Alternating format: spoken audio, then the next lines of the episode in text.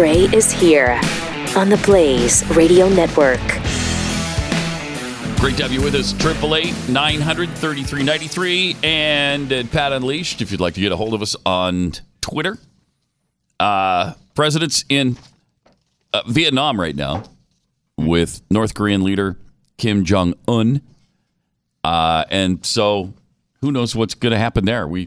They'd like to denuclearize North Korea, but they haven't even decided on what that means yet. I think it means that you don't have any nukes, right? And you're not trying to obtain them. It seems like. It feels that way. Yeah. But I guess they're going to try to decide on that.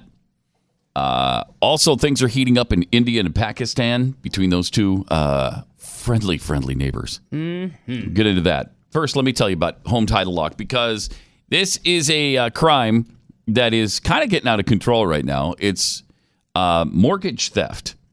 So they steal your title online, because that's where they're all stored right now. So if you've got a mortgage, or if you've done a refinance through a major bank, there's a good chance you could be vulnerable to this. Data breaches happen all the time. There was just 24 million more people exposed to it recently. And that gives these thieves everything they need to steal your home's title. They just forge your signature as the seller. They refile your home under a new name and then take out loans against your equity. You get stuck with the payments. So you don't know anything about it till you get the late payments or an eviction order shows up. Home Title Lock protects my home. And hopefully very soon you'll make that call or go online and it will protect yours as well. You can check to see if you're already a victim by going to HomeTitleLock.com and just register for your free title scan and report. That's a $100 value. That's free when you sign up. HomeTitleLock.com. Go there right now. HomeTitleLock.com.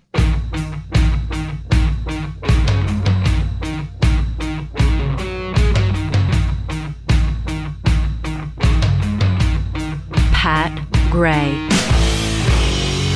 So the president and Kim Jong-un,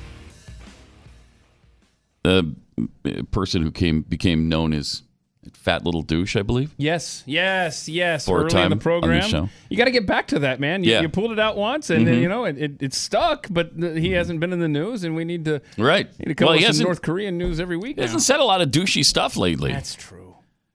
A little bit, yeah. His cute, adorable haircut is just so striking that, he definitely got it cut and waxed to perfection, especially right before the president arrived. Obviously.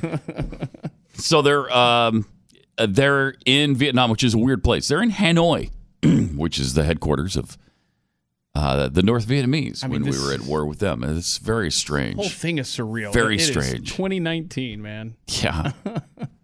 Here we are in the country of a former, hated enemy in their capital city who overran the country we were trying to protect as soon as we left.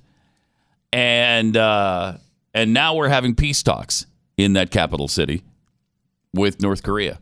Very strange reality. Mm-hmm. So keep your fingers crossed. Even Democrats like Jimmy Carter are applauding Donald Trump for this. And why not? Why would you? Democrats can't give him credit for anything. But if this was Barack Obama, what do you think they'd be saying about this peace meeting? They would be fallen all over themselves, praising him. Historic. Yeah, and trying to get him nominated for another Nobel Peace Prize. Oh, yes, without question. Mm-hmm. As it is, they just continue to hate Trump, and it's the wrong thing to do. And but at least Jimmy Carter has said, hey, at least he's in there trying. At least he's giving it a shot. So we'll see how this goes. I don't know. It's hard to trust that guy. And they met last year, and it seemed promising at first, and then it kind of dissipated after that. So we'll keep our fingers crossed and hope for the best this time. Yeah. Kind of an interesting situation yesterday when all the news media got thrown out of their hotel. I think the North Koreans had a fit when the American media was staying there. And so they let the Vietnamese government know about it, and So the American press got thrown out of the hotel. They had to go down the block and stay somewhere else. Wow, I missed that. Really? Oh, my gosh. Yeah. Well, I mean, they'd just gotten settled there. They were starting their press conferences. They were doing their stories. And then they were told, yeah, you guys got to get out. But why? Did they just think that it was... Okay. I don't know. I don't know if they wanted to be subjected to the free press. Oh, okay. Maybe they think all Americans are spies. I don't know. Well, we are. I mean, of course. Act like we're not. Of course. We just don't go around talking about it, Pat. Mm-hmm. That's right. Last time I went to Mexico, I found out all kinds of secrets for the U.S. government. Yeah? Yeah. Did you find out? Like those breakfast things that they do with the egg, the huevos rancheros. Yeah. Those are delicious. And I went right back to the government with that. Huh. Did you also find out why the water isn't drinkable down there? No, because I didn't drink any unless it was bottled. Mm. So that's the thing now. You can go to Mexico and go ahead and drink water if it comes from a spring. I don't do any of this purified stuff because I don't know if it's purified. Yeah, that's a loose definition, huh? And besides, I'm going to pay like $2 for water that came out of a tap into a filter and then the bottle. No, I'm not going to do that. I know some people that go to Mexico and they packed things to drink. That's their luggage. Oh, really? Yeah, because you don't want to drink anything down there. Right. You know? It's like, of course, it'd be hard to do now with the 3-ounce thing. I guess you could put it in your suitcase. Your suitcase. Yeah, I guess you could. And it's not necessarily water that they're packing. Oh, I see. Milk? Yes. Is it milk? Yes, it's milk. That might curdle by the time they... Uh-huh. It's weird. I don't ask questions. That's weird. I just nod and I go, you just know, okay. Well, that's interesting. I have a passport now, too, but the last place I'm going is Mexico for the very reason that you state in what is in your luggage. Right. So anyhow, congratulations. We're all spies, y'all. 888-900-3393. Meanwhile, your favorite presidential candidate, Bernie Sanders, who loves to continually cite Sweden as an example of the socialism he advocates. He loves Sweden. He loves everything they've ever done. But I doubt he appreciates the slapdown he got from former Swedish Prime Minister Carl Bildt over his love of communist Russia. Carl Bildt tweeted out a scathing remark. He said, Bernie Sanders was lucky to be able to get to the Soviet Union in 1988. And praise all of its stunning socialist achievements before the entire system and empire collapsed. That's awesome. Under the weight of its own spectacular failures. That's from the former Prime Minister of Sweden. So maybe he doesn't think all the lavish praise on Sweden is well-founded. He said, I think it's also a fair point. It's fair to point out that when we were in Moscow, for example, I think most of the people here also were extremely impressed by their public transportation system. The stations themselves were absolutely beautiful, including many works of art, chandeliers that were very, very beautiful. It was a very, very effective system. All of that from Bernie on Moscow. Also, I was impressed by the youth programs that they have. This guy is an idiot, an absolute moron. They're palaces of culture for the young people.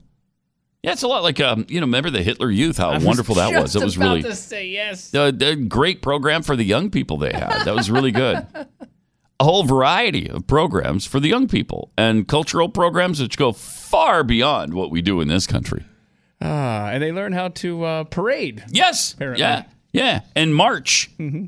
It's really cool. When they do that high step thing, that's really, really, it's attractive. Mm-hmm. Mm-hmm. Bernie is fantastic. And here he is from the other night talking about slavery. He was put to the test a little bit. He was backed up against the wall a few times. In fact, there were people that thought CNN maybe stacked the audience against him. Mm. I don't think so. It didn't seem like anybody asked him anything unfair. Wait, were there Americans there that have common sense? That's debatable. Well, because if there were, then it was obviously stacked against him. Right. But he was asked about slave reparations, and here's how strong he is on that. What is your position on reparations to the descendants of slaves? Well, as I just indicated, there are massive disparities that must be addressed. There is legislation that I like, introduced by Congressman Jim Clyburn. It's called the 10-20-30 legislation, which focuses federal resources in a very significant way on distressed communities, communities that have high levels of poverty. So as I've just indicated, you know, I think we have to do everything that we can to end institutional racism in this country. It is not acceptable to me that the rate of childhood poverty among the African-American community is over 30% in this country. That is beyond belief. That African-Americans die from cancer at higher rates than whites. So we're going to do everything we can to put resources into distressed communities and improve lives for those people who have been hurt from the legacy of slavery. So what is your position specifically on reparations? I asked the question because Elizabeth Warren, Julian Castro, they indicated they wanted to support. What does that mean? What do they mean? What do you mean? What do they mean? I'm not sure that anyone's very clear. What I've just said is that I think cancer is racist. We must do everything that we can to address the massive level of disparity that exists in this country. I'll tell you what they mean, because Elizabeth Warren has said black families have had a much steeper hill to climb. We need systematic structural changes to address that. Julian Castro has said, well, I have long thought that this country would be better off if we did find a way to do that. Reparations. Well, I agree with what Elizabeth said. So you would support reparations? But read what she said. What does that mean? She means, I think, I don't want to put words into her mouth, is what I said. Okay? In other words, as a result of the legacy of slavery, you have massive levels of inequality. It has to be addressed, and it has to be addressed now. In what way? Now. So are you going to pay people? In 2016, you said it would be divisive, reparations. Well, again, it depends on what the word means. And I know you don't want to be divisive tonight.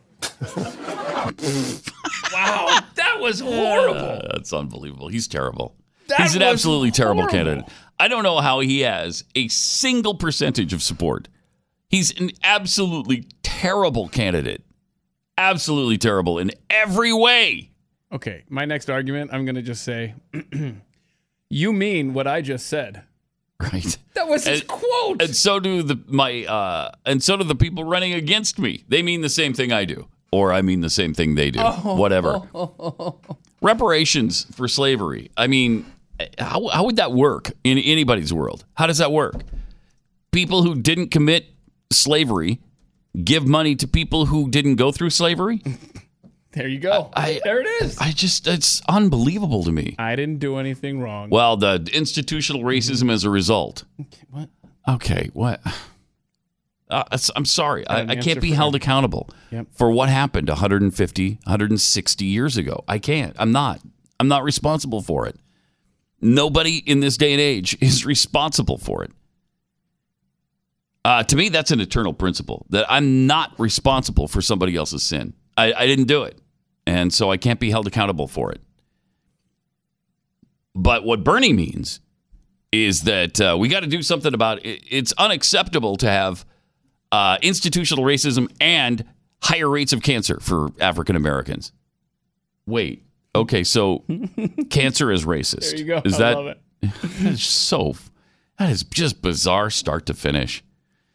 Then here he is talking about the minimum wage and what that's going to be like. And I'm quoting him now. America, this is the president. America will never be a socialist country. Will that hold true if you're elected president? That's great. If I am elected president, we will have a nation in which all people have health care as a right, whether Trump likes it or not. We are going to make public colleges and universities tuition free. We are going to raise the minimum wage to a living wage of at least $15 an hour. And whether Trump likes it or not, when I talk about human rights, you know what that also means? Human rights? It means that our kids and grandchildren have the human right to grow up in a planet that is healthy and habitable. In a planet? Yeah, inside it. Yeah. But wait, you better check with Al Gore, though, because it's a little warm down in there. Is he going to bury children then so they could grow up inside the planet? Yes, actually. Have you seen the recent abortion laws passed by Democratic states? Yes, actually, yes. Okay. I'm glad there's going to be some human rights. The humans have just been kicked around on this planet for far too long. How long have I screamed about humans? Forever. Yeah, forever. And their right to live in the planet. So if he's elected president, it will be a socialist country, which is why he will not be elected president. Pretty well guarantee that. 888-900-3393. It is nice to see individuals who see a problem and have the courage to take a stand and try to affect change, no matter what the conditions, no matter what they're faced with. Like Victoria Hearst, who has been on an incredible campaign to take on media giant Cosmopolitan magazine. And it's interesting because her family, the Hearst Corporation, publishes Cosmopolitan magazine. But she believes it contains pornography that's harmful to kids. And so she wants it to not be available to kids. So if you're under 18, you shouldn't be able to buy the magazine. Just that easy. So material harmful to minor laws would be applied to Cosmo in every state, just like it is Playboy magazine or Penthouse or whatever.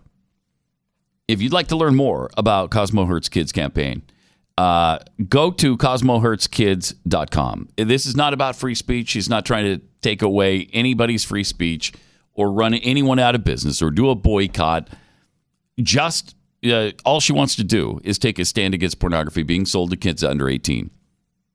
So if you'd have to be 18 or older to buy Cosmo. If you'd like to help out, go to CosmoHurtsKids.com. That's CosmoHurtsKids.com.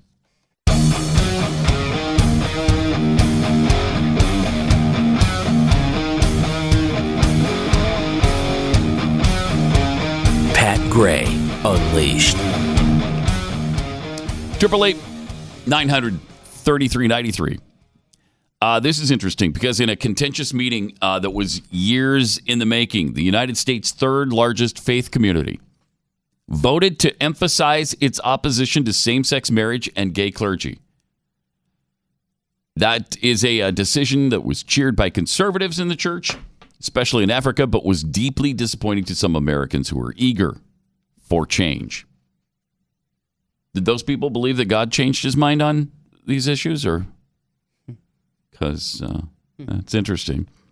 Many American ministers in the United Methodist Church already perform same-sex marriages and approve of the ordination of LGBTQIA2 plus people as clergy, although the Protestant Church's rules officially forbid these marriages and ordinations. Many Methodists hope that the church would amend those rules this week. Instead, a group of more than 800 clergy and lay leaders from around the world voted to affirm the traditional view of sexuality and to punish disobedience clergy more harshly than before. They made a statement. The United Methodist Church may very well lose an entire generation of leadership in the United States, according to Kimberly Ingram. She was speaking on behalf of the Methodist seminaries and theological schools who argue that their students strongly approve of LGBTQIA2 plus people fully in the church. Now, does that matter to a church if the students approve of something? If opinions have changed by people in the church? That's really not the issue, is it? Oh, I'm sorry. Well, the culture changed, so we've got to change our belief structure. Strange. It's a strange way of thinking about a church. Presented with several options during a 4-day special session on the future of the church in St. Louis, the delegates picked the traditional plan. 53% voted in favor of it. Other options would have allowed local churches to choose their stance on sexuality for themselves or would have split the church into separate denominations. I'm surprised that the Methodists didn't go along with this because they were about 20 years ago. About 20 years ago, they were changing, if I recall, and I'm probably going to screw this up, and so Methodists can call me out on Twitter, but they were the first to kind of go along with like taking the male form of God out of the text, you know? So it was just kind of like a neutral God, or I don't know that they went as far as saying her, you know, referring to God or she. Mm-hmm. But anyhow, they were ahead of the curve on that, you know, on God's sexuality, if you will. in referencing him. Or his or her gender. His gender. Sorry, mm-hmm. Yes, mm-hmm. My bad. You're right. So anyhow, so I was very surprised by this this vote. So, yeah, I'm surprised as well. Especially nowadays, you know, that's like that trendy thing to do. Yeah, wasn't it? Was it the Episcopal Church that split in half?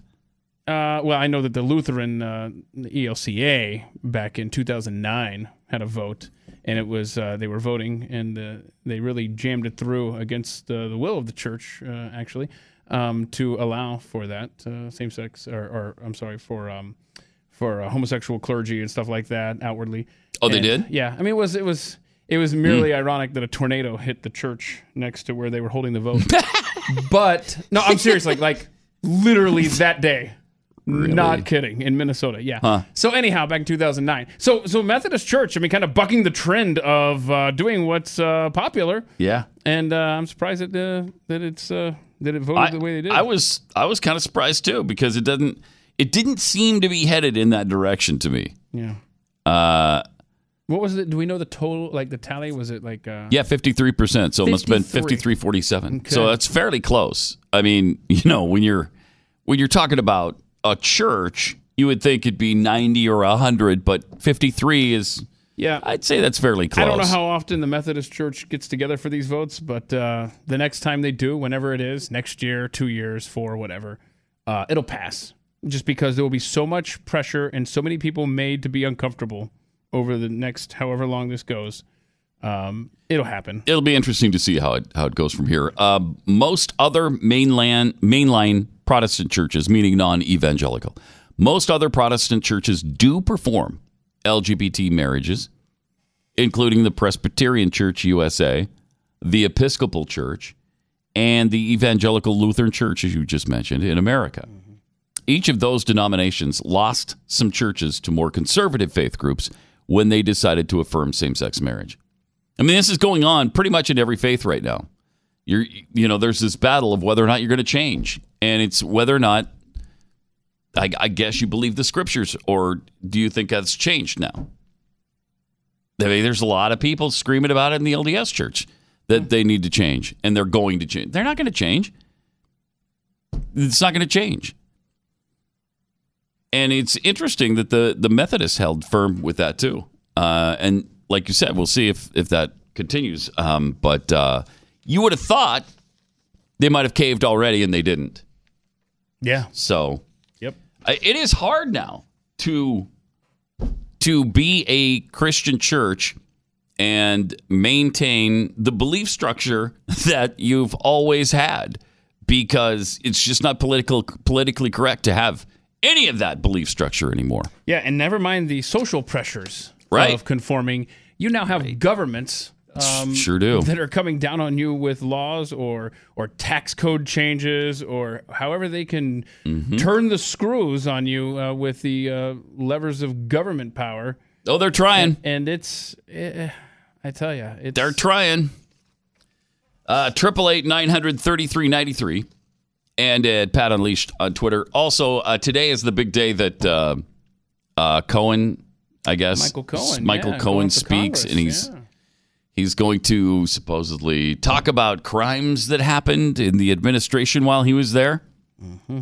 So we'll see. Meanwhile, Congressman Matt Gaetz, has done some interesting tweeting.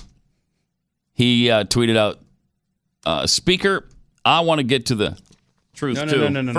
First tweet from him was, "Hey, Michael Cohen, 212. I guess it's hard to believe. So this is what a congressman is. It's hard to believe from a U.S. congressman. To a witness that is going to be before them later today. So what does he say last night? Do your wife and father-in-law know about your girlfriends? Oh, maybe tonight would be a good time for a chat. Wow. I wonder if she'll remain faithful when you're in prison. Oh, my goodness. She's about to learn a lot." My gosh, that's unbelievable. Republican Congressman Matt Gaetz. That's despicable. Mm-hmm. That's not cool. No. Pelosi tweeted out, "I encourage all members to be mindful that comments made on social media or in the press can adversely affect the ability of House committees to obtain the truthful and complete information necessary to fulfill their duties." Gaetz then tweeted out, "Speaker, I want to get to the truth, too. While it is important to create context around the testimony of liars like Michael Cohen, it was not my intent to threaten, as some believe I did." That wasn't your... Really? Well, you tricked me, too. "I'm deleting the tweet, and I should have chosen words that better showed my intent. I'm sorry." Yeah, That's 2019 is what that is. Let's read that again to see if that was the intent. "Hey, Michael Cohen, do your wife and father-in-law know about your girlfriends? Maybe tonight would be a good time for that chat. I wonder if she'll remain faithful when you're in prison. She's about to learn a lot." No, that doesn't sound like a threat at all. No. That's just conversation between friends, you know? What? What do you mean threat? That's no threat. I was trying to help him get his ducks in a row before he went to Congress to testify. I mean, I am no fan of Michael Cohen, but come on. You can't do that. And from a congressman. A sitting U.S. congressman who's about to be grilling the guy, threatening him on Twitter the night before. That's pathetic. That's really pathetic. But... You know, it's kind of where we are right now. People are just hate each other so much. Yes. That we've got this back and forth all the time.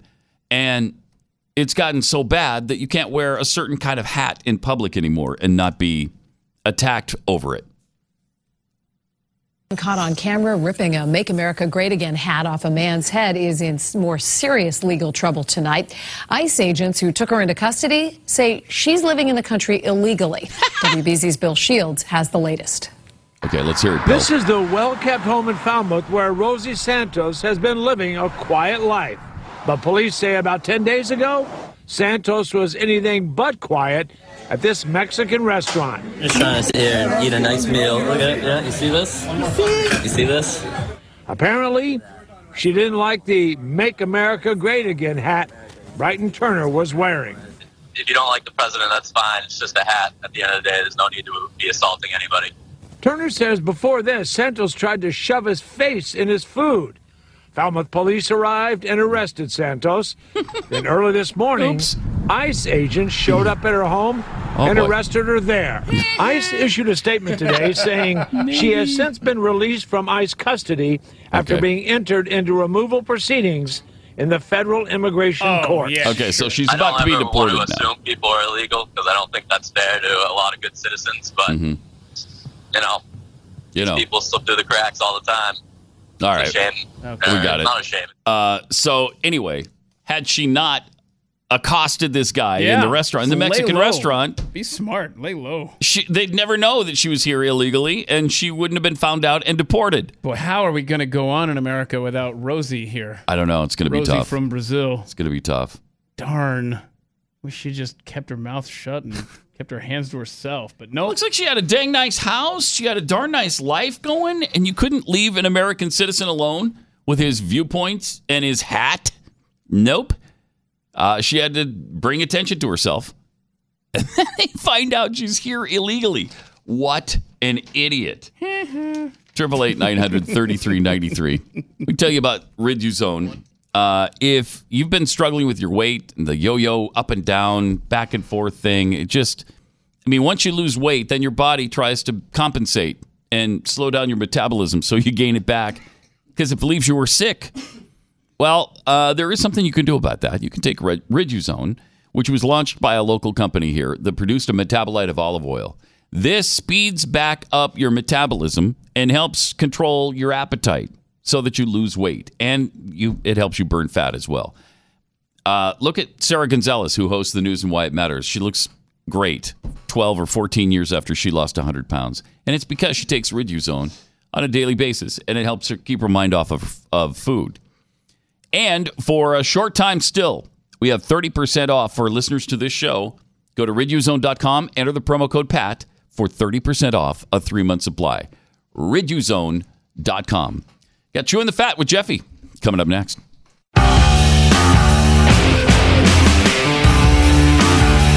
It's Pat and Gray Unleashed on the Blaze.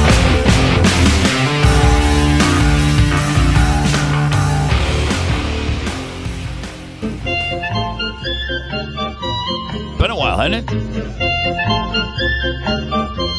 That's our chewing the fat with Jeffy. Now, he hasn't done this ever since the heart event, which is what he calls it now, as if there was some sort of, I don't know, celebration or a parade. The heart held a parade with the liver and kidneys.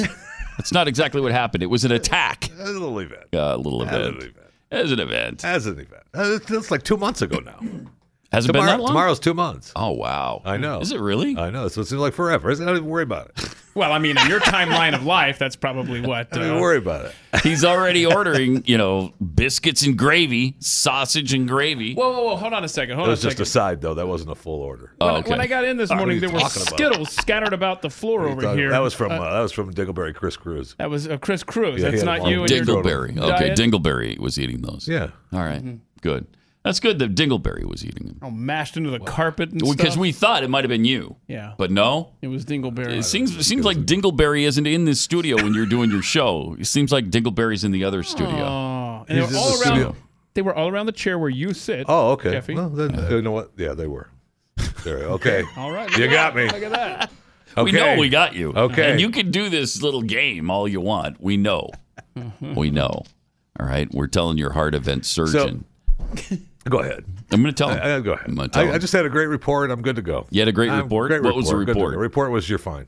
No, it was not. The report was you're fine. You get out. All the blood work came back. You're fine. Get out. Seriously? We'll see you in three months. They're tired of dealing with him, Pat, is the thing. Yeah. They don't really care anymore. They're just like, okay, enough of this guy. And, you know, I have to wait to get the knee surgery, so get out. So they did a blood test? I did. I did all the tests. And found mostly gravy? Was it mostly gravy that came out? Yes, it was. Yeah, a lot of stuff from... Yes, it was. In fact, the day of the heart event, the people were covered in gravy. Yeah. Nurse, get a tarp. Yeah, the original heart event surgery was just covered in pumping gravy. A bunch of gravy out of there. Gravy. Yeah, well, it happens. It happens. Apparently it does. Yeah, apparently it does. All right, what do you have? So, good news. I know you were worried about Sunday night's Oscars numbers to see if the numbers had increased. And they heard they went up, yeah. Yeah, 29.6 million, 12% increase from last year. That snaps the big 4-year losing streak. No, you know why, though? No, that's pretty good. It's because people they were curious about what was going to happen without a host. I think so, too. They just wanted to see what it was going to be like without a host. It'll go right back down next year. Yeah. I don't care what they do with host, no host, whatever. Whatever they do next year, it's going back down. Because it's just not interesting, for one thing. And we don't want to hear their bull crap for another. No, we do not. And it was okay. I watched some of it. You know, like I want to see the beginning when Queen opened up, and then, you know, the three. Yeah, Queen was pretty good. The three little funny ladies came out, and they were just hilarious. No, they were so ha, ha, ha. They were a laugh riot. Thank you. Yeah. Laugh riot. And then that was pretty much that I was done. Yeah. Well, the show has gone from about 44 million just a few years ago to 26 million last year. Wow. And it bumped up a little bit to 29 this year. Oh, somebody wanted to know, you know, with all the Oscar talk, if your favorite movie of all time is, let's say, Harvey Milk movie called Milk by the same name. Yeah, Milk. Who was that? It is not my favorite movie, but it's funny. Right there. Right. Yeah, right, right there, yeah. All right. Maybe that's not it. That's not it. Yeah, right there, that is. It is it? Oh, yeah, from Oops, All Berries. One of my favorite Twitter names. I think with all the Oscars talk, there should be a short discussion on tomorrow's show about Jeffy's favorite movie. Milk. It's been a few years since favorite movie came out. Very funny. It has been a few years, but it's still there. Right? I mean, it's still there. Well, yeah, I mean, there has been another one. There hasn't been Milk 2. Have they changed the ending of that one the way Netflix changed the ending of a movie? We got to talk about that later. Oh my gosh, Pat, do you have that in your stash? I do not. Why? What are they? The Notebook. They're playing on Netflix now. Ending. Apparently, they changed the ending from the two that. They die in the bed together? That's not a spoiler alert. Spoiler alert for The Notebook. Stop it. It came out in 2004. It's 100 years old now. I still haven't seen it, though. Yeah. I haven't read the book either. A little bit of a delayed reaction on your part, Keith. If you haven't seen it in 15 years. I'm about 15 years behind. I'm catching up on stuff. You're actually more than that, but we had our first kid in 2003, and so, you know, time stops. Been behind ever since. Trying to catch up. Mm-hmm. Oh my goodness! Yeah, so so they've outraged fans. Yeah, what is that? So what? Because Again, if you haven't seen it, maybe you don't want to listen for a second, but Duke and the nursing home patient that he visits and reads to, we find out that they're, and they were the ones that we were talking about in the story. I mean, you know it the whole time. It's not really spoiling anything. No, it's not a surprise. Then he crawls into bed with her after she's recognized him, and everybody told him she wouldn't. And she does from time to time. From time to time, she recognizes that's what he lives for. And it's a really cool thing. It's great. It's a great movie. It's a tremendous movie. It's what you want to believe about Alzheimer's patients. That, you know, they can come out of it from time to time. Yeah, you hope you have that hope. You hope that they do, yeah. And usually you're disappointed. But anyway, in this movie, it works out. And then he curls up in bed with her one night, and they die together, and it's beautiful. Whoa. And, it's beautiful. They die. They die. That's beautiful. But they're together. Beautiful. They're together the way... In fact, she asks him, Duke, do you think our love is strong enough that it can take us away together? I think it's strong enough to do anything. Right. And then it does. And you can't change that ending. How did they change it? What did they do? Yeah. At the end, they don't show that. They just show the birds flying over the lake. Afterwards, I guess that's no dialogue or something. I don't know. It's just weird, right? Yeah, I'm fascinated to see what they do because the credits show the birds flying over the lake and stuff. Right. But I'm familiar with this movie and actually own the DVD. My wife loves this stupid movie, but I love what's her face, one of the co-stars, Rachel McAdams. That's your favorite chick flick ever, isn't it? It's embarrassing the way she looks at me. It's one of my favorites ever. Yeah, chick flick, and I don't mind saying. No, I love that movie. There's a lot of chick flicks I like, and Rachel McAdams is great. Yes, she is. I'm a fan of Rachel. She's a terrific actress. She is. I'm a big fan of Rachel's acting. She's very good. She's very good. So. But I don't think so. They just take away the. I'm confused. They just take away the final death scene. Yeah. They eliminate the death scene to make it more ambiguous. So you don't know, I guess, whether or not they died together. Yeah. The final shot is just them. That's just dead in the bed together. That doesn't even work. That doesn't sound right. That doesn't sound like that. Why would you even mess with it? Why would you even do that? I don't know. It's not like they were, airbrushing guns out of the arms of government agents in E.T. Right. I mean, what is the point? And Netflix doesn't have to worry about time. I don't know that. Yeah. I'll be interested to see if that's actually true because I'm going to have to go see on my Netflix. You go see tonight and get back to us on Friday. I'll start it. All right. More TV news, too. We finally find out who's going to replace Kathy Lee Gifford.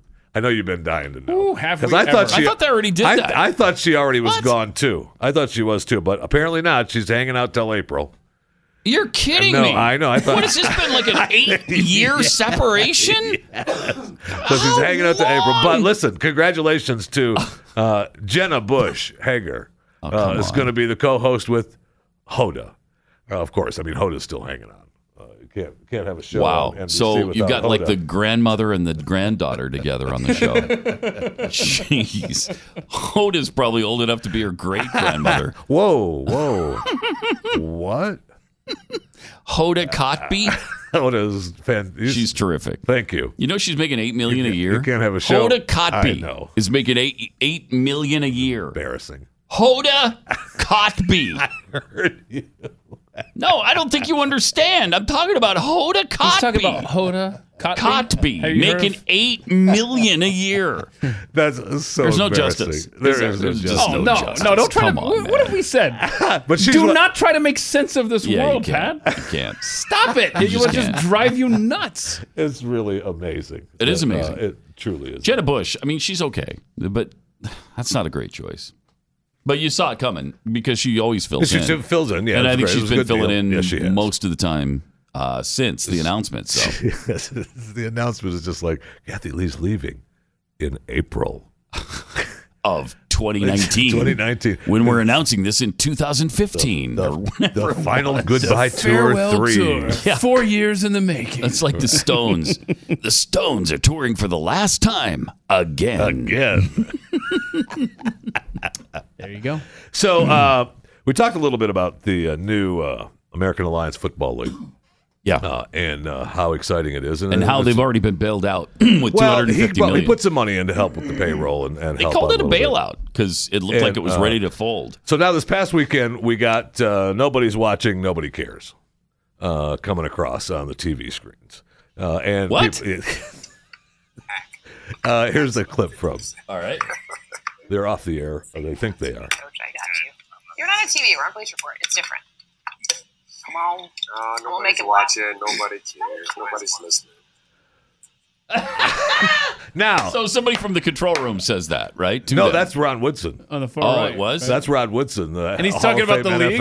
He's talking now. He's talking to them on the set about nobody's watching about their show or about the league. But you know, well, they claim that it was just she had told a story before this happened about when she first started. One of her head guys said, "Always think about nobody's watching, nobody's listening, nobody cares. Just do it." You know, she was telling a story. That's how you get through it, is to think that. And so when they were getting ready to come back, he was saying that back to her. Now, was this on the air and it wasn't supposed to be? Yes. Or did somebody just tape this? No, this was on the air and it wasn't supposed to be. Whoops. And weird. And the same thing happened. That's weird. The same thing happened during a game. How'd that happen? Another game where an announcer wasn't supposed to be on the air and he said the same thing. That's pretty bush league. This past weekend. It sure is. Now, of course, pretty bad. Of course, you know, people are watching. I mean, the numbers aren't terrible. What are the numbers? Well, they're like for the first week, they had a little over 2 million viewers for the debut. That's probably about like NBA basketball. And they were the number 8 cable program of the day. Who's ahead of it? Over 1 million. It doesn't say who is ahead of them. No. SpongeBob SquarePants. Probably. Yeah. I mean, 2 million. Fox. Right. Yeah. I'm sure. But they're starting to grow a little bit. What channel is it on? Where is it? TV. Who's doing it? TV. Nobody knows. None of us knows. Nobody's watching. Nobody cares. I will say, didn't I see it on NFL Network? Yes, NFL Network is carrying it. NFL Network is carrying it. I don't understand that. CBS. That's what I thought. Yes. But NFL Network is trying to prop up this. This league. Yes, they are. It's kind of interesting. Yes, they are. But now they realize there's no competition for it. And you have this, and then now you have the story of them being sued. We had the story of what was being considered the bailout to help them with the payroll with the hockey guy. You have the lawsuit now because there's a guy that says the deal. He owns 50% of the league. Part of the contest was his. The whole concept was his, and they're saying no. So that lawsuit is going on because he and his they're claiming that they went to WWE. McMahon and trying to get the XFL deal. Yeah. And McMahon said, no, I'm not going to do it. He's starting his own league, right? XFL is starting up next year. Right. So he's starting his own deal. So this guy isn't going to work either. Vinesh is saying that he had a handshake deal with these guys and 50% of the league is his. So that's in court now. Mm. Wow. And on top of that, we get the other great story coming out of Florida, the Orlando team, which is coached by Steve Spurrier. The old ball coach. They play in Orlando. Good news, though, is that because they're in Florida, the state of Florida doesn't allow professional athletes to be covered under its workers' compensation laws. And since the Alliance of American Football Officials, the startup league, hasn't been able to find insurance companies to cover all 8 teams in the league, the Orlando team is now staying in Jacksonville and busing to Georgia and practicing at a high school stadium in Georgia then busing back to Jacksonville to live. Oh, man. And then they're playing in Orlando or playing wherever they traveled to play. This just isn't going to work. So it's getting to be... isn't the average salary like $40,000 or $50,000? It seems to me. I think the highest was $250, right? Or something like that. Yeah. And so I don't know. I want it to work just because I like football. 3 players in the league are making $250. 3. Right, and that was the deal with Kaepernick, right? Kaepernick. Yeah, they said, he wanted $20 million to play. They laughed. Shut up. Go get out of here. Go take a hike. All right, we'll get back to more chewing the fat in just a second. First, if you're thinking of buying or selling a home this year, let me tell you about realestateagentsitrust.com. That's a company that Glenn and Tanya started 6 or 7 years ago when they had a really hard time with their house and their realtor. Nice person. Just didn't get the job done for them, so they lost a lot of money. If you just don't want that to happen. This is the biggest investment you'll ever make in your life. So you want somebody who's really committed to what they do, somebody who understands the market, somebody who has a really good marketing plan, somebody who knows what's going on in the real estate area in your area. And what I like the best, they're also fans of the show. So you've got that in common. And you know that up front, and so it's not going to be an uncomfortable, awkward situation when you get together and go look at homes. We built this team so that they can help you buy or sell a home. Go to Real Estate Agents I Trust. Best way to buy or sell in America. And you can do it fast and for the right price. Again, it's realestateagentsitrust.com. Go there now, and we'll introduce you to the best agent in your area. realestateagentsitrust.com.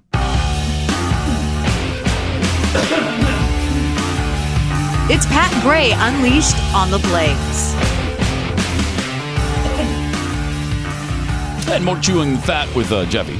Chewing the Fat, of course, is a daily podcast that you can download wherever free podcasts are sold. Coming to you every day, Chewing the Fat with Jeff Fisher. Make sure you subscribe, rate, and review. Thank you. Good big news, more television and more entertainment news. The U.S. Court of Appeals Court cleared the AT&T deal to purchase Time Warner for $81 billion. So that's good for all of us. Who's buying Time Warner? Good. AT&T. AT&T now. AT&T. So AT&T, we had AOL buy it. AT&T and now AT&T is now owning CNN, HBO, Warner Brothers, sports programming, all the other shows, all under AT&T. Wow. So and remember, the government the deal was approved, and then the government sued them, saying no, we can't have that. And then the U.S. court just yesterday said nope. The U.S. The government failed to meet their burden of proof. This can happen. It's a lateral thing. Go on. You guys can be together. So that's good news for us viewers, because nothing bad could happen. Right. That's right. With them owning everything. There's no possibility of prices being jacked up. Right. Blackouts happening or anything like that. Monopolies are good. Monopolies are good. Just dumb. Mm-hmm. And that, I mean, look, right earlier we had the Comcast deal. Right. You know, you meant Comcast wanted to buy Disney, or they wanted to go after Disney. And then Disney won the deal. Oh, they wanted to go after Fox TV's Century 21. Disney beat them out. So then Comcast went and bought the Sky Broadcasting in Britain. So Disney bought Century 21, and now Comcast bought Broadcasting. They're all just, this is going to be like three or four companies. You're going to be, have a nice day. Same thing that happened in radio 20 years ago is happening with all broadcasting. And it worked out great for radio. It worked out great. Thank you for remembering. It worked out exceptionally well. So good. I mean, we all lived through it. I don't know what you're talking about. We did we? It's terrific. Smiling on the other end. Worked out well. Wow. So, out of this week, if you know anything or can help this lady out, that'd be nice. A New Mexico woman is in a desperate hunt for her disappearing 100-pound tortoise. Oh no! I know. Listen, the dusty turtle went missing about 5 days ago in Roswell, New Mexico. Strong winds knocked open a gate. Oh, no. And now it's just gone out into the desert. He escaped? It's wandering. Yep. In Roswell? Wow. Yes. Aliens have him. Well, probably. He's probably not even on the planet anymore. I mean, he's too slow to be getting anywhere. He was just beamed up, obviously. The tortoise is being probed as we speak. Space proctologists are going over his exam right now. Have you ever thought to yourself, you know what we need is snakes that are in better shape. Snakes are in better shape. You ever thought of that in your life? I have not. So a gym or a zoo in Australia now has a gym for its rattlesnakes because they want rattlesnakes to fight obesity. All right. So stupid. Tell them not to eat as fast. What? No, you just tell them. Just tell them that. Yeah. So, okay, well, chew your food. Wait, did you look at me and say that rat hole? I'm not the one opening a gym for snakes. Come on. Listen, a lot of reptiles are ambush predators, and if they don't have to chase their prey, they become sedentary, and then they're prone to obesity. So 2019. We've set up the first water gym for reptiles. It's so good. That's great. I can't take it. That's great. I mean, we need snakes in shape. There's no doubt about that ever. So sad. Wow. It's so sad. 888-933-93. More Pat Gray Unleashed coming up. Oh, and don't forget to find Jeffy's podcast wherever podcasts are available. Chewing the Fat. Just look for it. And this podcast, for that matter.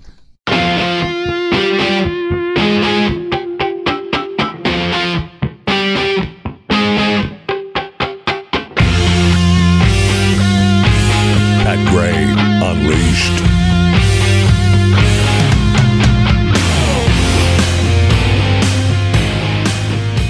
Triple 888-933-93. Also, Pat Unleashed on Twitter. Martin tweets. This is our Martin, right? Huh. Because they think all Americans are spies. Mm-hmm. Yeah, that's exactly what a spy would say. Mm-hmm. That's what we are. G.J. Herman. Bernie Sanders couldn't sell a bucket of chicken. That's for sure. Rocky with an eye. Someone should tell Bernie Sanders that reparations already exist. Well, yeah, if you're talking about affirmative action, wasn't that sort of to level the playing field because minorities went through so much, right? Yeah, way to stop institutional racism. Tyler from Missouri. Last time I went to Mexico, I learned that homemade habanero salsa does horrible things to the body. Took that straight to Uncle Sam. See, another spy. I'm telling you. They're all spies. Did he mail it to him, Uncle Sam? Coffee Lover M tweets, great rivers of gravy. Chewing the fat is back. Yeah. At least this week. We'll see how committed he is after his heart event. He's going to be using that excuse. Mm-hmm. Whenever it's convenient. From Kurt, a bunch of crumbs smashed in the carpet where he was sitting sounds just like Chris. Uh-huh. I don't know. I think it was Jeffy. And from Just Too Muck and Fudge. Hey, Jeffy, why didn't they promote Lester Holt to mornings? Mm. Lester Holt from NBC? Mm-hmm. Oh, okay. Yeah, because... Instead of Hoda? Yeah. Hoda Kotb. Bush or whoever's doing it now? Yeah, but see, that'd be a downgrade for poor Lester because... he's in the most prestigious spot he could be on NBC. The nightly thing, the evening news, way bigger than the morning show. Is that still the case? I think it is. Really? Yeah, I think it is. Seems like it's lost some of its luster over the years. Probably, but still, it outrates. I mean, you should look at the numbers between NBC Nightly News, NBC Nightly News. Oh, hello there. I'm Tom Roca. NBC Nightly News, and the ratings as they compare the morning show in Jalalabad. In Jalalabad today. Mm-hmm. Let's look at the ratings. 888-900-3393 as we check on those. Yes. Apparently there's some problems with the Super Bowl halftime show. Adam Levine played the halftime show with his band Maroon 5, of course, on Super Bowl Sunday. He started with 3 layers of clothing on his upper body, and by the end, he had shed them all. Oh, he was hot. Naked. Oh, no. From the waist up, revealing a chiseled physique, according to this story. Yeah, according to the story. Yeah, of course. Revealing a chiseled physique covered in tattoos. No kidding. That guy is tatted up. Not all were happy to see it, however, as the FCC soon learned. According to the Hollywood Reporter, the FCC received at least, get this, you're talking about over 100 million people watching the Super Bowl. They got 50 complaints. They got 50. Specifically, viewers were outraged to see the singer's nipples on full display. What? A man's nipples are inappropriate on TV now? Since when? Since 2019. Okay. Yes. Yes, exactly right. Because up until now, nobody even bats an eye over that. Come on. There is a difference between men and women. I'm going to say it one more time. There's a difference between men and women. And that portion of their body. A big difference. This was apparently related to the 2004 Super Bowl halftime show when Janet Jackson's, nipplage was exposed. Nipplage.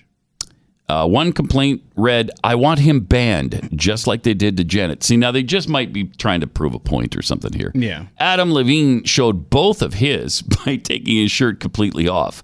NFL CBS Maroon 5 should be met with twice the consequences as those that faced that they had for the wardrobe malfunction in 2004. I don't know. Yeah. I think it's just fake outrage.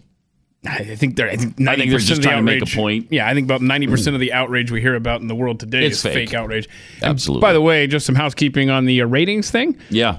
I'm stunned by a margin of almost exactly 2-1. Evening newscasts outrank. Did you doubt me? Morning shows. Never doubt me. Never doubt me. Never. Never. Ever. Nope. Sure about that? I mean, did I just prove it?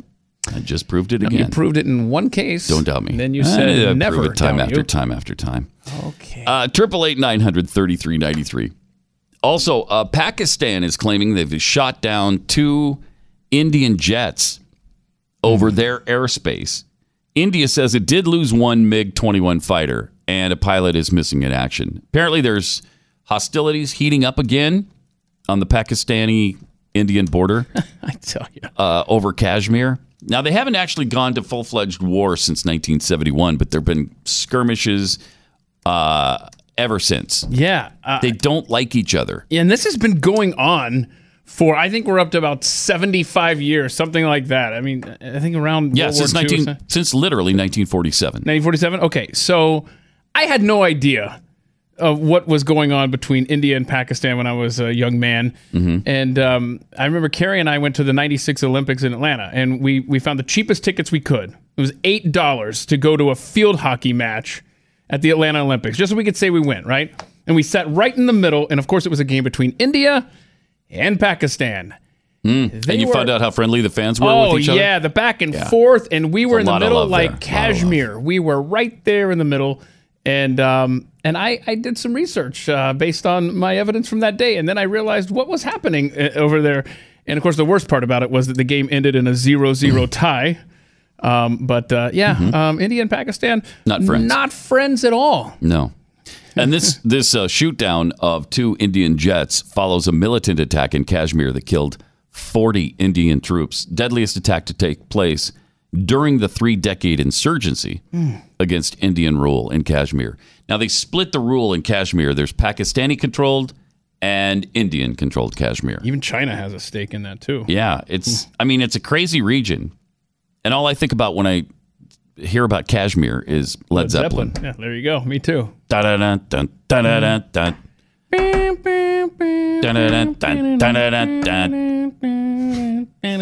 Which he didn't even write about. He was actually driving, Robert Plant, when he wrote the song, was driving through Morocco, but liked the sound of Kashmir better than Morocco. Thus the name Kashmir. Which has nothing to do with Kashmir. So... Robert Plant. Little aside there. A man who's holding a cigarette even when he's not. That's his stage presence, man. I know. 888-900-3393. Ivanka Trump is being mocked now by the left because she made the statement that Americans don't want minimum income. The first daughter and White House senior advisor gave an interview to Fox News' Steve Hilton, where she was asked about the Green New Deal. And in response, she said that the part of that deal that promises major jobs and infrastructure program, she said most Americans don't want a guaranteed minimum because they'd rather have increased opportunity for upward mobility. I agree with that. Why would you mock somebody for saying that? That's the American way. And she's giving... she's giving credit to people for wanting to earn what they receive and not just have handouts in perpetuity come to them.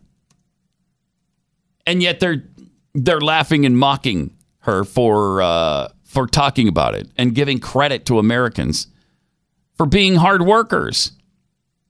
It's crazy. The Twitterverse expressed significant disapproval that... a fair living wage amounts to a handout. So it's not a handout, I guess, to most people. You just get $1,000 a month for free. That's not a handout. More than that, a lot of people find it interesting for Trump to be making these kinds of comments when she spent most of her life working for her father. What's wrong with that? While under the premise of inheriting plenty of money from the family's business empire. Well, it's just stupidity. She works. She earns what she has. And to mock somebody for saying that most Americans think that just receiving $1,000 a month from the government is a handout, and you don't believe that's a handout, that shows how close we are to the edge here, just going over the edge of the abyss. The things we have to talk about. It's unbelievable. It's unbelievable. The issues of the day. Do we give free money away or do we not? And that's not even the question. It's how much free money we give away. Not whether or not we give. According to all of these Democrat candidates, I mean, was it Elizabeth Warren that just came out, or was it Kamala Harris? It was Kamala Harris, yep. I think, that just came out and said, I'm going to give up to $6,000 a year. Mm-hmm. Yeah, well, that's half of what I can get from Andrew Yang. Right. And hers was for household total household, $6,000 a year. His was $12,000 a year per American, adult American. Right? Yeah. So like 250 million people. They're just trying to out-socialize each other. I mean, it's ridiculous. Yep. Can't take it. Then we got Bernie Sanders saying, well, I'm president. Well, then Americans will have all these things that he's promised, all of these giveaways. There will be free Medicare for all. There will be free college education. There will be free this and that. And I don't, we can't afford it. Everybody knows we can't afford it. But when you bring that up, how dare you say that? We can't afford not to. All right. Okay. You'll see. 888-933-93. And then they want to throw in reparations on top of it all. That discussion is coming back again. Just pay for it, Pat. Well, I'm puzzled when people say, how are you going to pay for it? You just do. You just do. Mike in Florida, you're on the Blaze. Hi. Morning, Pat. Morning Keith. Mm. Yeah, I'm for reparations, and more than that, I can tell you how you pay for it. Okay. Since you can't name for me a Republican slaveholder, I say the Democrat Party should pay for it, and their billionaire donors, since they're the ones responsible for slavery. Yeah. Well. And I'm sorry. Go ahead. Furthermore, I just wanted to make another point, if I could, real quick. Mm-hmm. The last time I spoke to you, you and Jeffy were filling in for Glenn when he was on vacation, and I kind of feel responsible for Jeffy's heart problem. I failed to tell you when I referred to him as the company kick toy that mm-hmm. you can break the company kick toy if you abuse it too much. It's a good safety tip. I'm glad you're okay, Jeffy. And we miss you here in Florida. You took all the shade with you when you left. Wait, do you want him back? Is that what you're saying? You just come out and say it. I mean... oh, yeah. Yeah, we'll see what we can do about sending him back. All right, thanks, Mike. Appreciate it. 888-933-93. I found I know this is rhetorical, but I was still interested. Mm-hmm. I found one Republican on record as having owned a slave for a couple of years, and that was Ulysses S. Grant. He owned a slave from 1857 to 1859, just so you know. 57 to 59. Did he really? Yeah. Like his wife apparently got some slaves from her father, so he kind of indirectly owned them there. But I thought you were going to come up with a Republican today that owned a slave. Oh, hell no. That was going to be kind of a problem. No. 99.999% of slave owners in American history, which was a great point made mm-hmm. by Mike in Florida, have been Democrats. Well, yeah. Absolutely. Yeah. Great point. 99% of the racists and the racist problems mm-hmm. in this country started, continued, and in some cases ended with Democrats. Yeah, your KKK was Democrats of the Democratic Party sure was. In the South. It was like the militant arm of the mm-hmm. Democrat Party. And if you'll recall, the Republicans effectively won the Civil War through Abraham Lincoln, mm-hmm. and therefore the Democrats in the South, very bitter after the war, pushed back in these hateful, many times murderous ways against blacks. Those were Democrats in the South doing that. It's been Democrats all along, mm-hmm. every step of the way. Right up through the legislation in 1964. Exactly. Yeah. Come on. Well, you go through the Democrats even into the 1900s with Margaret Sanger mm-hmm. and Planned Parenthood trying to eliminate minorities. You go through the votes in Congress about civil rights from the 50s and 60s, and Democrats opposed it in every case, including people like Al Gore's dad, including people like LBJ until the very end. When he was president and he wanted to score some points, he finally switched sides. It was Democrats every step of the way trying to stop civil rights. And now they act indignant as if they've always been the party. I mean, segregation, of freedom. The history of segregation has, in so many areas, has its roots Democrats. Through Woodrow Wilson. Oh, absolutely. A beloved Democrat who has that bridge named after him. He resegregated the military. Right. Thank you. It's amazing how it's been flipped on its head, the narrative that Republicans are the ones who hate blacks. There's never been any evidence of that. Sadly, Republicans let them get away with it over the years. Let them, reframe the argument in virtually every case. Mm-hmm. And it's just too bad. And it happens over and over and over again. And when Republican after Republican refuses to push back in any way whatsoever, you are left with a boisterous Donald Trump to defend your honor. And that's where we are. Yep. 888-900-3393. Let me tell you about Home Title Lock. If you have a mortgage or you've just done a refi through a major bank, there's been so many breaches that, you know, put you at risk for losing your home. This situation with your home title is amazing because now they're all stored online, so thieves can hack in and gain access, especially when they've, you know, exposed your data at the tune of 24 million more of us. And so all they have to do now is forge your signature on a quit title deed, refile your home under a new name, take out loans on your home, and then you get stuck with the payments. And you don't know anything about this until the late payments show up or you get an eviction order. Don't let this happen to you. Your bank can't protect you. Insurance programs don't protect you. Home Title Lock is the company that specializes in putting a barrier, an online barrier around your home's title. Go there now, HomeTitleLock.com. Register for your free title scan and report. That's normally about $100. You'll get that for free, and it's worth it. Visit HomeTitleLock.com. It's just pennies a day to protect yourself and your mortgage. HomeTitleLock.com. Pat Gray, Unleashed.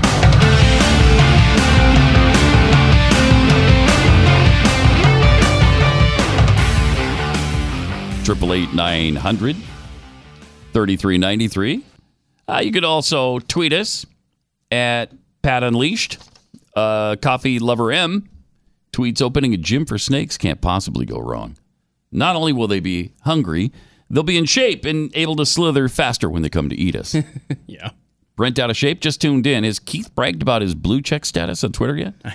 How did you get blue check status? You got Oh, come on. I don't have that yet. How is this possible? They're working on it. Samantha's working on it. What do you mean they're working on it? How did they work on yours before they worked on mine? No, they didn't work on mine before they worked on yours. They just, Twitter approved mine first. I think it's because K comes before P, like Keith before Pat. Okay. But yours is coming real soon. I feel it. Yeah, me too. I'll take that as a yes, Kurt. And both India and Pakistan have nuclear weapons. Interesting times. Oh. Yeah, both nuclear-armed countries. Should be interesting to see this little disagreement between the two. Let's see. From Don't Panic, regarding that lunar library that has been sent to the moon for safekeeping on virtually everything this planet has to offer, Foreigner will make it to the lunar library before the Rock and Roll Hall of Fame. They might be in there. Yes. And the Connells. There's going to be music. Yeah, sure. The Connells will be in there. Yes. See, from Brian, I have to say I'm disappointed in the audience that no one seems to know how to yell bingo. Yes. The instant your call is taken, when they get bingo in the bingo, Pat Gray bingo card. New rule. Festival. When you get through, whether it's to the call screener or to the host here, you need to scream bingo! Bingo. Don't say bingo. Right. You got to scream it. That's right. Okay. Now, yesterday, we'd see 2, 4, 6, 8, 9. No.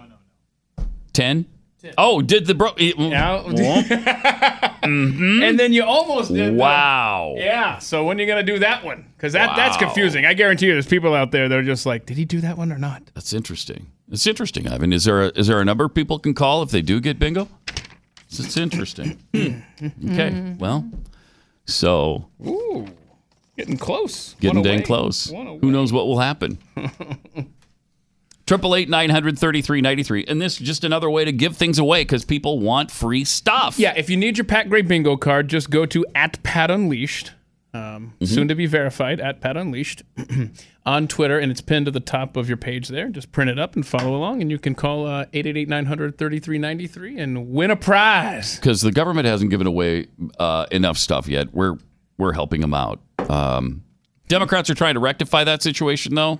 All of them promising free health care for all. None of this is going to be expensive. That's the good thing about these proposals. Free health care for all. Free education for all. Guaranteed minimum income for all. They're going to rebuild America's infrastructure. They want to rebuild every structure in America. And now they're pushing slave reparations again. Reparations for slavery. So all of these proposals added up. You know what? We can't afford not to do it. It doesn't matter how much it costs. I'm always puzzled by people who say, how are you going to pay for it? Yeah, you just do. Just do it. You just do. Although with slave reparations, we're going to have to figure out how much do they get? Not enough. To whom does it go? Not enough. So does it only go to African Americans? What about Jamaican Americans? Or what about Americans who didn't come from Africa that weren't involved in slavery? So to whom do the reparations go? And do you have to prove that your ancestors were slaves? Just a nightmare. Who pays that? Do blacks pay the extra tax that will go to reparations and then it'll come back to them? How does that work? Such a nightmare. How's it collected? Through taxation? Or do you just go door to door and force people at gunpoint to pay up? How do you do any of this? How do you do any? And who's responsible? Am I responsible when my ancestors weren't even on this continent when slavery was happening in America? Oh, that's my out too. Yes. So, but I'm white though. If you're white, do you just pay? Do only white people pay? Yeah. And if white people have some black heritage, do they still pay, or do they get reparations? If you're half black and you're half white, like, let's say, Barack Obama, do you pay yourself the reparation? How does any of that work? Yeah, it's so bizarre. Oh, my God. I mean, the logistics of it are the least. I mean, it's a stupid proposition to begin with when you're taxing people or forcing people to pay for something they didn't do. Yep. And giving it to people who it didn't happen to. But they will say, well, the effects. Yeah. The effects continue to happen. So, yes, I deserve them. Sure. Countries, societies who try to make good on supposed past injustices, those really turn out well, South Africa. Let me take just a minute here and talk about life, your life, and the life of the people that you care about and who care about you. It's easy to forget, but you don't just owe it to yourself to be healthy. You owe it to those around you who want you to be around for a long time. Of course, we've had a health crisis hit this building in a really personal way. Thank goodness Jeffy's okay now. But after his health event, it makes you stop and realize, wow, we've got to take better care of ourselves. Being healthier is as simple as putting in one scoop of Field of Greens into a cup of water. You stir it and you're done. Well, after you drink it. And this isn't just some fly-by-night supplement or laboratory-created vitamin that harms your kidneys. Field of Greens is real USDA organic fruits and vegetables, complete with antioxidants. It'll boost your immune system. There's antioxidant power, pre and probiotic.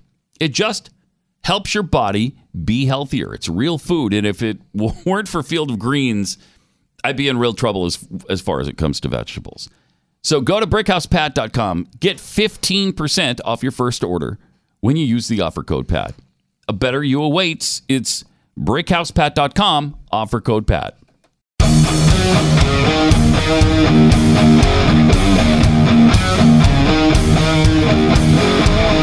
This is Pat Gray Unleashed.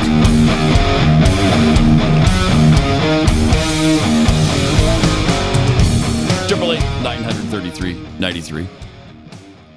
And at Pat Unleashed on Twitter, where Sweet P tweets, the American way is now wholly un-American in 2019. Come on, Pat. Arc Builders PA, I just want one 2020 Democrat to say they'll give us something important like maps for all U.S. Americans so we can find countries, everything like such as South Africa and the Iraq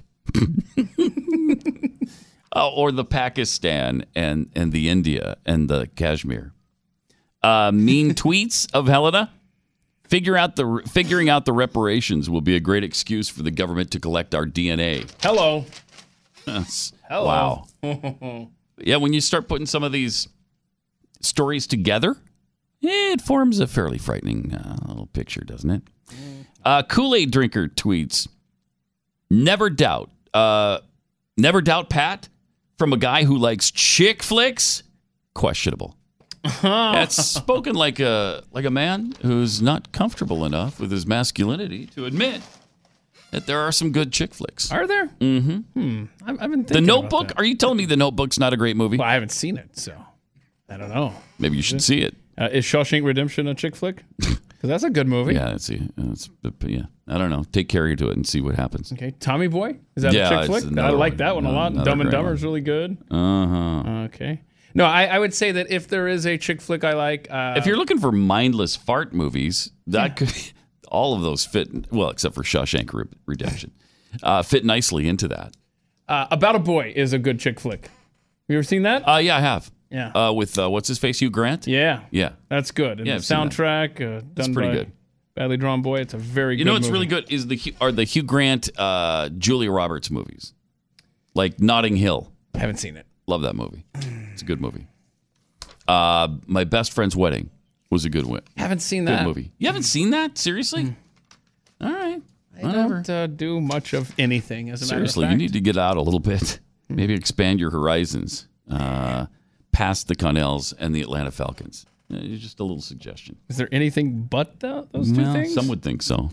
888-900-3393. So Tim Scott didn't vote on the abortion bill because he couldn't get back in time. Yeah. It was a canceled flight or something, delayed flight. Yeah.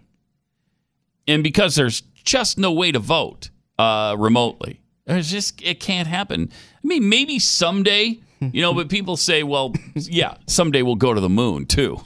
So don't get crazy over there. Voting Pat. Remotely seems, like science fiction. Because how would you ever do that? I mean, take some kind of telephonic invention of sorts. But right. Tele means distantly, and you can't do anything distantly. It'll be nice when that kind of stuff exists. Like, what if I could pick up a device and make a telecall? Like a telecall. We could call it telecalls. Like, because you're calling out for someone. Hey. Right. Or wouldn't it be cool if you could see things from far away, like a television? Wow, that would be something else. We should be writing these down. I kind of like where you're going with some of these inventions of the future. I know. It's just, someday we can dream. I just can't wait for that day. Someday we'll have like a cure for things like leprosy. We'll have a cure for... No. Yeah. Yeah, like based polio might be... evidence. One day polio could virtually be eradicated from the face of the earth. The next thing you're going to tell me one day. Just line up and get a shot and everybody will be fine. Or a sugar cube or whatever. Something like that. Something tasty. You can just kind of suck on for a while and then you're immune. I know, I'm a dreamer. I'm a dreamer. Crazy talk. It is. So Tim Scott was talking about the abortion bill when he finally got back to Washington. Here's what he had to say. I recognize the senator from South Carolina. Thank you, Mr. President. I ask for unanimous consent to vitiate the quorum call. Without objection. Thank you, Mr. President. Mr. President, I was necessarily absent from yesterday evening's vote on cloture on the motion to proceed to S-311, the Born Alive Abortion Survivors Protection Act. On vote number 27, had I been present, I would have been a yay vote on the motion to invoke cloture. Let me say that a little differently. As I sat waiting for my plane to leave Charleston, South Carolina, to come to the nation's capital, a trip that typically takes about 63 minutes, 3 hours later, I had not yet arrived in Washington, D.C. Well, that's because there's no way to do that. Right. I mean, how many horses would it take to get there in time? Yeah. That are pulling the stagecoach. What is he talking about? 63 minutes to get from Charleston, South Carolina to Washington, D.C.? I think he's dreaming. He's living in the future, Senator Scott. Yep. But you know what? If they could vote remotely, they might think, well, if we start doing that and allowing that, why, people would think we could vote from our district all the time and be right there with our constituents rather than having to come here to D.C. and be subjected to all these lobbyists around it that buy really nice dinners and throw great parties and fill my pockets with cash when I do what they want me to do. As opposed to sitting at my office in my district where they could find me easily. Where they're going to be pissed if I do something that they didn't elect me to do. I mean, that is... I'm telling you, that if we force them to stay in their district, and, you know, maybe you meet in D.C. once or twice a year, but you conduct all the business the rest of the year from your district, that would fix almost every problem we have in Congress. I really believe if you are subjected to your constituents... If you're doing the business right where people have access to you, you know, to safely voice their opinion and all that, then that would fix the country. That would just fix the country, which is why they'll never do it. Let's go to Bob. It would take their power away? Oh, my gosh. Yep. Oh. Bob in Indiana, you're on the Blaze. Hi. Hey, talking about the abortion bill, I feel like if we make votes anonymous in Congress, something like 44 Democrats would not have voted against that bill. They would have actually voted their conscience. But instead, they're staying in party lines, and they're voting for what the Democrats are telling them to. What do you think of that idea? You know, I've never... I'd have to put some serious thought to it, but... Appreciate it. Thanks, Bob. It might make them a little unaccountable, too, because you don't know how your particular representative voted. Exactly. Then how are you going to hold their feet to the fire? How are you going to know who to vote out? I think in some respects that would be a really good idea, and then in others, because they're not going to ever fess up to their votes. And you don't have access to their voting record. Mm-hmm. So, yeah, probably. What I would rather do, again, is make them stay right in their district with their constituents. 24/7 availability to everybody that voted for him or voted against him. It'd be great. Would be awesome. 888-900-3393. And then you could hold people like Ilhan Omar accountable for the things she's been doing and lying about. She is now, this Democrat from Minnesota has now deleted her tweets about Israel that sparked so much attention and condemnation because during her campaign... Oh, she was fine with Israel. She wanted a two-state solution, and I got nothing to do with the boycott on Israel. Less than a week after her election, she was on record saying she supports a one-state solution for the Middle East, and she joined the boycott against Israel. She's the worst. The oldest tweet she deleted was first reported by Jerry Dunleavy of the Washington Examiner and was posted on November of 2012. And she tweeted, Israel has hypnotized the world. May Allah awaken the people and help them see the evil doings of Israel. Yeah, because, again... the world loves Israel and does nothing but support them. I mean, the UN is almost the hand puppet of Israel, aren't they? Yes. They've only... Ooh, somebody had to say it, Pat. They've only passed more resolutions against Israel than against every other country in the world combined. That's all. And, you know, it should be a lot worse than that. Right? It should be double or triple the rest of the world combined. It's silly. It's just ridiculous when these people don't know what they're talking about. At the time, the Israeli Defense Forces' 8-day operation, Pillar of Defense, during which they were responding to 1,000 rockets being fired at Israel from the Gaza Strip in one day. One day. And so, yeah, they responded. So, Jerry Dunleavy was the first to report the deletion. Omar previously defended that tweet, saying, what is really important to me is that people recognize that there is a difference between criticizing a military action by a government that's exercised really oppressive policies and being offensive or attacking to particular people of faith, which you know that Ilhan Omar would never do. Oh, far be it from her. No. She completely loves Jewish people. She's just going after the country. Yeah, it's just Israel that she finds so offensive. That's all. Just their government, because Oh, it's apartheid. Except it isn't. But don't tell her that. 888-900-3393. About every day, many times a day, we ask you to buy from our advertisers. And we do that not just because we love the product and think it might be of use to you, but we choose to partner with certain companies because we're a family, we're a tribe, we're a group of people who share similar beliefs. So ask yourself why you buy from certain companies or you don't buy from certain companies. Like, if you had a choice between Cabela's and Dick's to get your, guns, where are you going to go? You're going to go to Dick's because after they banned the AR-15 so stupidly? Nope. You make a statement because of their misguided assault on your Second Amendment rights. Well, these cell phone carriers assault your belief structure all the time. AT&T and Verizon and all these major companies that give tens or hundreds of millions of dollars to groups like Planned Parenthood to assault virtually everything you believe in. They take a portion of the proceeds that you pay them in your bill every month, and they apply them to things they believe in, not you. That's why you should really consider Patriot Mobile. First of all, these are great guys. It's a veteran-led organization that donates to organizations and groups that share your values and beliefs.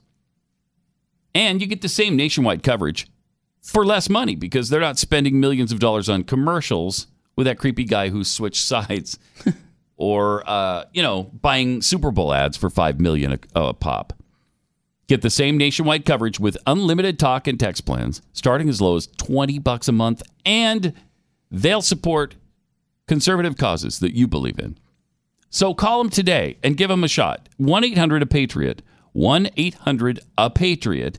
Or go online at patriotmobile.com/blaze and get free activation for 2 lines. Let's stick together and support companies that believe the things that we do. patriotmobile.com/blaze.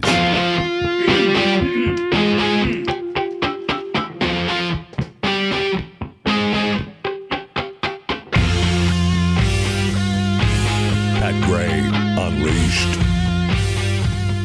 Let's go to John in Texas. John, hi, you're on the Blaze. Hey, good morning. It's Don, not John. Oh, Don, okay. I'll forgive you. All right. Forgive my phone screener because he put John, not Don, but go ahead. Yeah, it's on you, Martin. I don't know, Candace. No, I was a girl, but that's all right.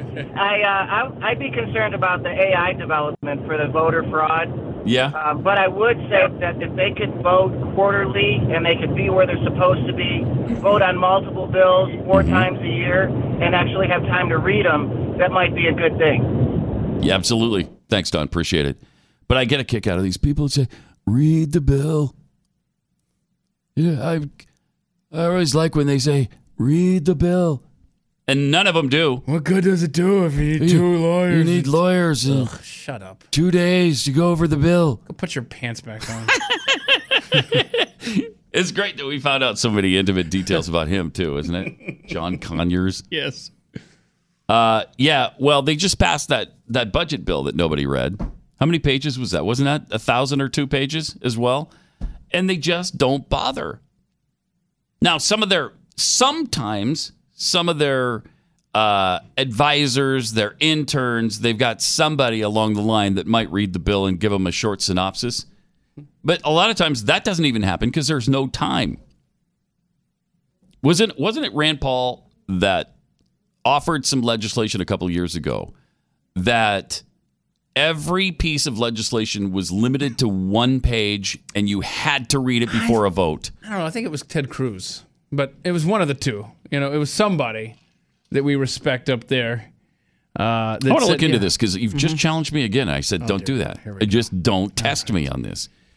All right. You're going to, I'll prove it again. Sure. I'll prove it again. Okay. It's really not the point, sure. But this is just, it's the principle now. It's the principle. Well, you do the show and I'll do the research and I'll get back to you before the end of the show. And so the thing was, you're wrong and I'm right. Let's make sure people read bills that they vote on. Pretty reasonable. It makes sense. Way too logical. Of course, it failed. I don't even know if it came up for a vote because nobody read it. And so, so if you limited it to one page and everybody read it, and then you had some time to ponder it, think about it, talk to constituents about it, and then you vote, wouldn't we be in better shape? I think so. What do you want to? What are we betting on for this, Pat? You and I, between if it was Rand Paul or Ted Cruz that said, it was actually, let's see, one session day has passed since the introduction for every 20 pages. So, in other words, you have couldn't be beyond 20 pages. You know, for every 20 pages, you get 1 day of a session before you can vote. Okay. And who was it that proposed? Well, no, I'm asking what we're betting first. We're not betting anything. Yeah. I just want to know the answer. Is Rand Paul? I'm telling you, don't test me. I hate you. 888-900-3393, and at Pat Unleashed on Twitter. So, once again, we haven't done the ice tsunami. I want to do the ice tsunami. Can we do the ice tsunami? You want to do that? No. Oh no! What are you doing? What's wrong? What are you, like a 5-year-old? I want ice cream. You promised me ice cream before the end of the show. Are we there yet? Ice cream. Are we there yet? Yeah, we're there. Let's, because this is kind of cool. This is weird. Bathroom. Where did this happen? Lake Erie. Right. So that's right. State New York, I guess. Yeah. So Pennsylvania. Ohio. I think this is a police officer driving down the street, and all of a sudden you see this ice spilling over. Just insane. Look at that. Insane. You would think, okay, is there a bulldozer behind that pushing it all? Nope. That's just coming off the river. Yeah, that's just ice. Yeah. Just ice that had, and then it got windy, and so it's pushing all that ice inland. I love it. To the point where they had to evacuate the homes that are across the street from that because it got so close to the home, it was about to crush the homes with ice. Right. If not for global warming, it would have taken out 2 or 3 neighborhoods. But yeah, if it weren't for global warming, can you imagine how much ice there would be? Pulled back on some of that destruction. No, I think that's a fascinating video. And then again, we go back to AOC. All you have to do is leave your house, and you'll see it's either warmer than it was or colder than it was. Both mean the same thing. I love that. Mm-hmm. It's either really warm outside and it's not supposed to be, or it's really cold outside and it's not supposed to be. But either way, I'm right. Okay. All right. That's a great position to be in, when you're right, no matter what happens. Go back to cutting your sweet potatoes. So, yeah, that's the Niagara River. Okay. And it's pushing onto the lakeshore areas, and apparently Niagara Parks police were driving up and down the roadway, and it got so bad that they couldn't drive up and down the roadway anymore, and so they started telling people, so good. This isn't mandatory, but you might want to evacuate. Mm-hmm. And if you looked outside you'll see there's an ice tsunami. I suppose that is kind of unusual. I've never heard of it before. I haven't either. Ever heard of that? Ice tsunami. Because I was born and raised in the South. You know, if we don't have a lot of ice. Yeah, if we had a puddle freeze over, we'd stop the car and take pictures with it. Right. So that's kind of my childhood. 888-900-3393. Then they just had snow in Los Angeles. Really? Yeah. Like in the city proper? Well, the surrounding area. Okay. I don't know if Los Angeles maybe proper. Ontario, maybe. But the Orange County had some Baldy snow. Or whatever's over there. Some of I think Santa Barbara had snow. Wow. The areas where all the rich celebrities live had snow, and they were all tweeting it and sending videos of themselves out in it. It's the coldest February in Los Angeles in about 60 years. Global warming. Right. Because if it broke the record, it could have shattered the record if not for global warming. February 2019 ranks as the coldest February since 1962. The LA Times reported this month is the coldest in downtown Los Angeles in 60 years. Average temperature of 60.6 degrees, a full 8 degrees below the normal average temperature. Oh, but don't confuse weather with climate. Don't do that, man. Now, this summer, you can confuse weather with climate all you want when it's 106 in L.A. or whatever. And they'll all be saying that's because of global warming. Thank you. The state is experiencing even more storms and cold weather. There's a new atmospheric river, a front of moisture from the Pacific, expected to dump rain on Northern California. Rainfall totals were expected to reach 6 to 12 inches, which is great because they were in a drought, and that was proof of global warming, too, remember? Now the rain is proof of global warming.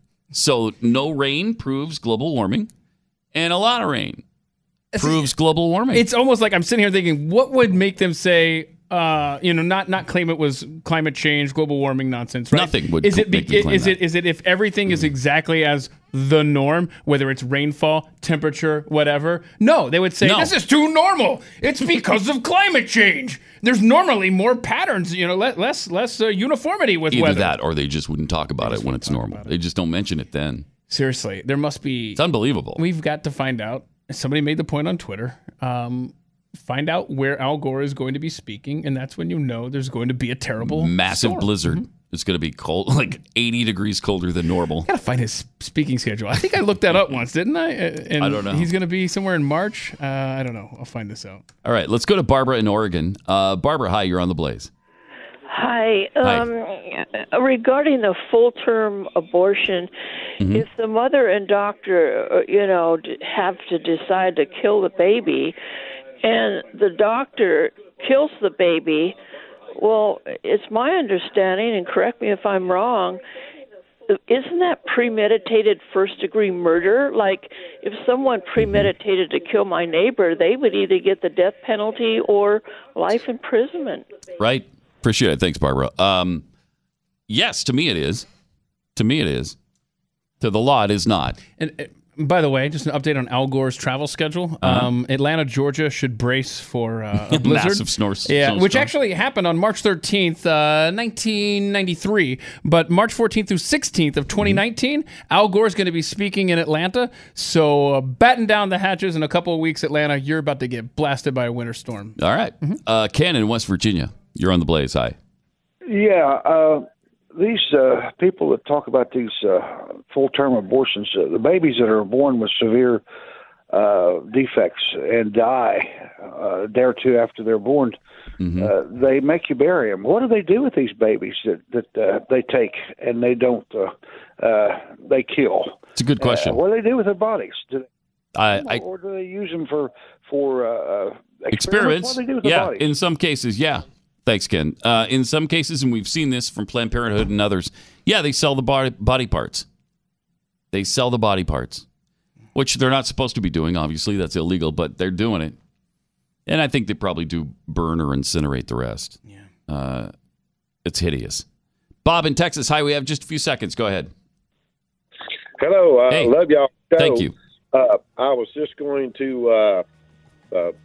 touch on what Keith said earlier about Ulysses S. Grant owning slaves. Yeah. When he did, he was a Democrat. Yes! Yes! Thank you, Bob. So Republicans remain unscathed, free and clear of never owning slaves. That's fantastic. So good. 888-900-3393. Use that number tomorrow. We'll see you then.